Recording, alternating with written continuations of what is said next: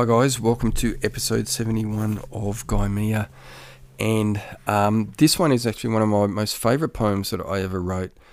And it's a little bit similar. Some of the, some of the uh, meaning is similar to the one just in the previous episode, episode 70. But this to me just summarises everything in a nutshell so well. And, and that's why I like it. So um, I'll just read it.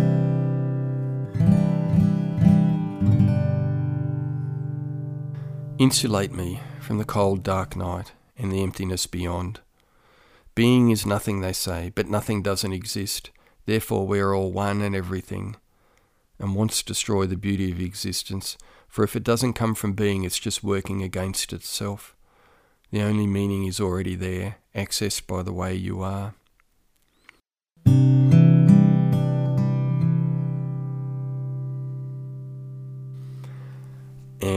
I just really like that because I think that just summarizes everything that I'd learned. And if it doesn't explicitly say it there, it's implicit in it, and you can you can get to that point by you know thinking about whatever theme or topic, and then kind of putting it through this filter. Or that's a bad way of saying it. Of uh, trying to un- you can understand everything that's not mentioned in here.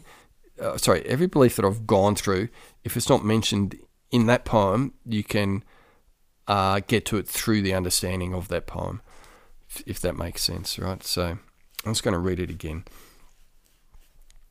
Insulate me from the cold, dark night and the emptiness beyond. Being is nothing, they say, but nothing doesn't exist. Therefore, we are all one and everything, and wants destroy the beauty of existence. For if it doesn't come from being, it's just working against itself. The only meaning is already there, accessed by the way you are. So the first part, I'm talking as if I was talking to someone or wanted, you know, a companion or whatever. Insulate me from the cold, dark night and the emptiness beyond. Being is nothing, they say. So that's, you know, if you're lonely, if you're scared, whatever. Some people say it's your existence is nothing. If all of that scares you, then, you know, look for someone to, to insulate you, to protect you, to hold you, to love you, whatever. But so that, that's like an attitude I'm looking at. Then I go, being is nothing, they say, but nothing doesn't exist. Therefore, we're all one and everything. So we already are everything that we need to be. It's it's all within us, and it's true for all of us, because nothing doesn't exist. How can that doesn't like it's a logical incongruity. It doesn't nothing. If it's nothing, it can't exist. Therefore, nothing nothing um, doesn't exist. So everything is always existing, it's always within us, right? Um, therefore, we're all one and everything, and wants destroy the beauty of existence. For if it doesn't come from being, it's just working against itself. The only meaning is already there, accessed by the way you are. So, the way you are is the way to access that meaning and that unity. Um, and the way you need to be with that is just honesty.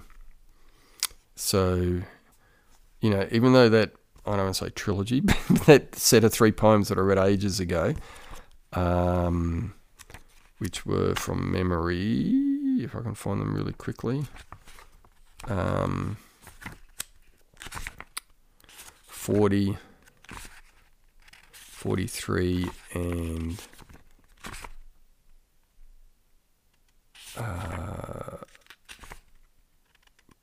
47, right? Um, this one here, 71. Um, I guess this just distills everything into that one. Um, or, or, everything can be understood in terms of what I'm saying there. But anyway, I, I just really like that. So I hope it's of meaning for you as well. Um, okay, so I'll see you in the next one. Okay, bye.